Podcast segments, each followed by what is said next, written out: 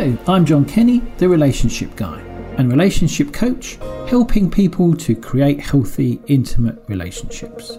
Welcome to the show, the show where we talk about all things relationships with a mix of my own relationship ramblings and some great guests from all walks of life who will be discussing the importance of relationships to them.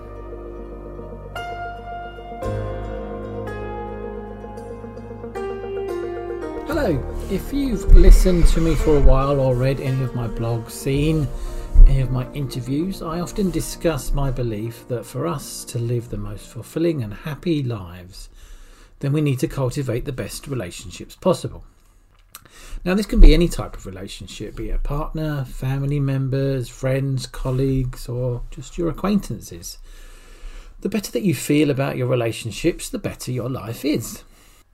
As human beings, we have developed as a species to need, crave, in early life to survive through connecting with others. People that we can trust, rely on, confide in, and share of ourselves. Dating back hundreds of years, philosophers have told us that to love and be loved gives meaning to our lives, and spiritual traditions speak of the significance of love in all of their teachings.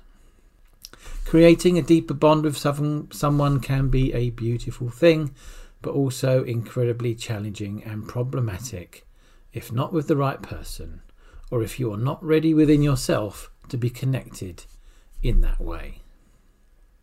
Choosing the right people to do this with is a skill in itself, especially if you have come from a place where your experiences mean you attract the wrong people or are guarded in your own space around letting someone in. I've discussed this in detail previously over many things, and the things that we can work on in order to overcome them I specifically talked about in my New Year, New Relationship episode of the podcast, and I will add a link to the show notes where you can listen to that again.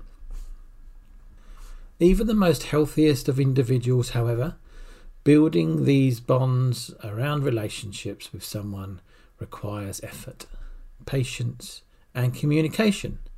And so here are some things that you can do in order to create a deeper connection with the right person and when you have overcome your blocks or resistances to do so. Be present and intentional. One of the biggest obstacles in creating deeper relationships is being present and intentional. In the West especially, we live in a fast-paced world where it's easy to get caught up in distractions and multitasking, something of which your brain hates, by the way. And these can hinder your ability to connect with others. When spending time with someone, make a conscious effort to be present and focused on your interactions. Put away your phone and anything else that could distract you, and give them as much of your undivided attention as possible. We seem to be able to do it on a first date or when we're trying to impress, so why not do it at other times too? This level of intentionality shows the other person that you value your time together. Whilst doing this, we can practice deep listening and become attuned to the other person. An expansive awareness of that other person, putting aside our own thoughts and desires, and to be aware of their wants and their needs. Paying attention means that you can pick up on hidden meanings and things that someone may find hard to openly express. If we are in their space with them, it is much harder for us to be triggered by our own insecurities or defense mechanisms. Of course, we may not necessarily agree with what they're saying or what they're doing, but at least you are clear in what they are saying and you can respond accordingly.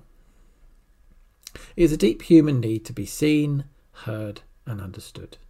And if you can nurture a relationship into a space of deeper understanding, then even if you are triggered, you can usually respond in a more caring, non-defensive or judgmental way.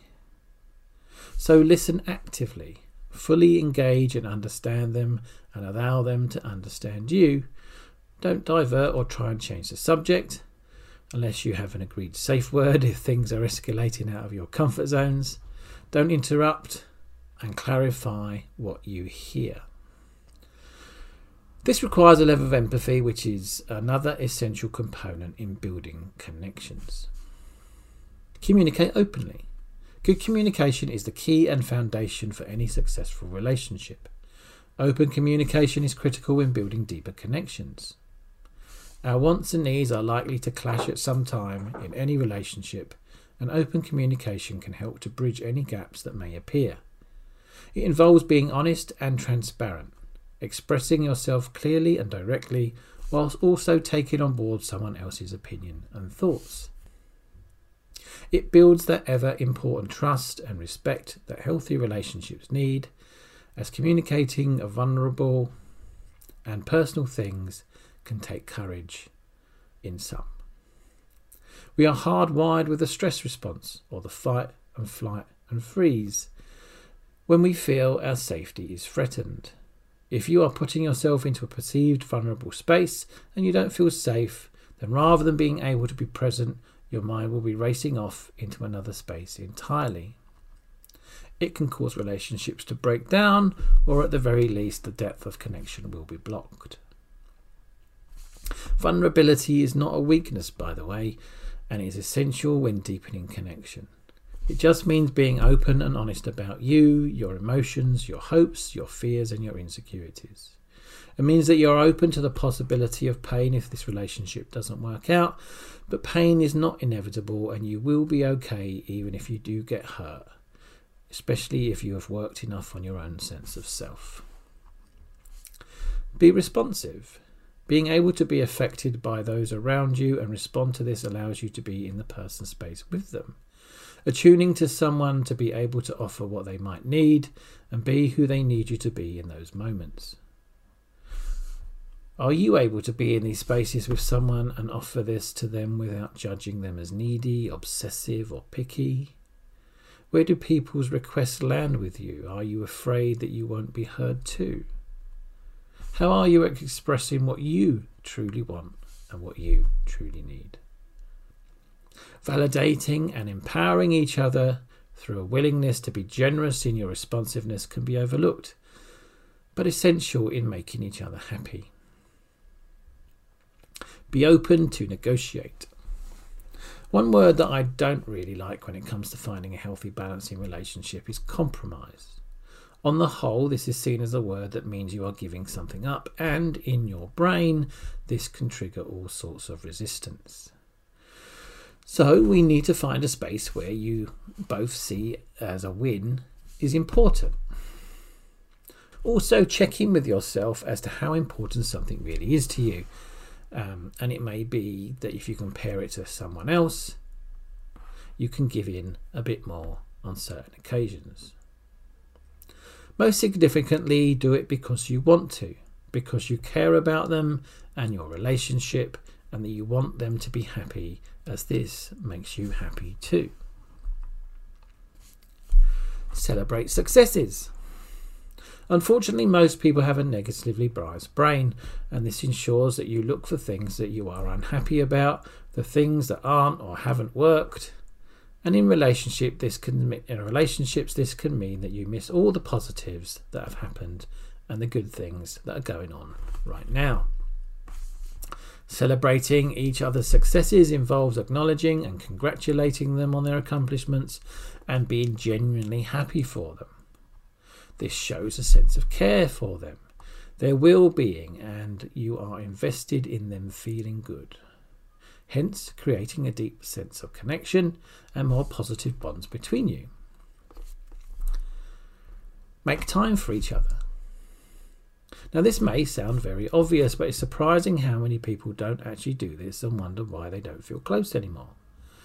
Whether it's in the early stages of a new relationship or if you've known each other for a while, a deeply connected relationship requires nurturing, time, and effort.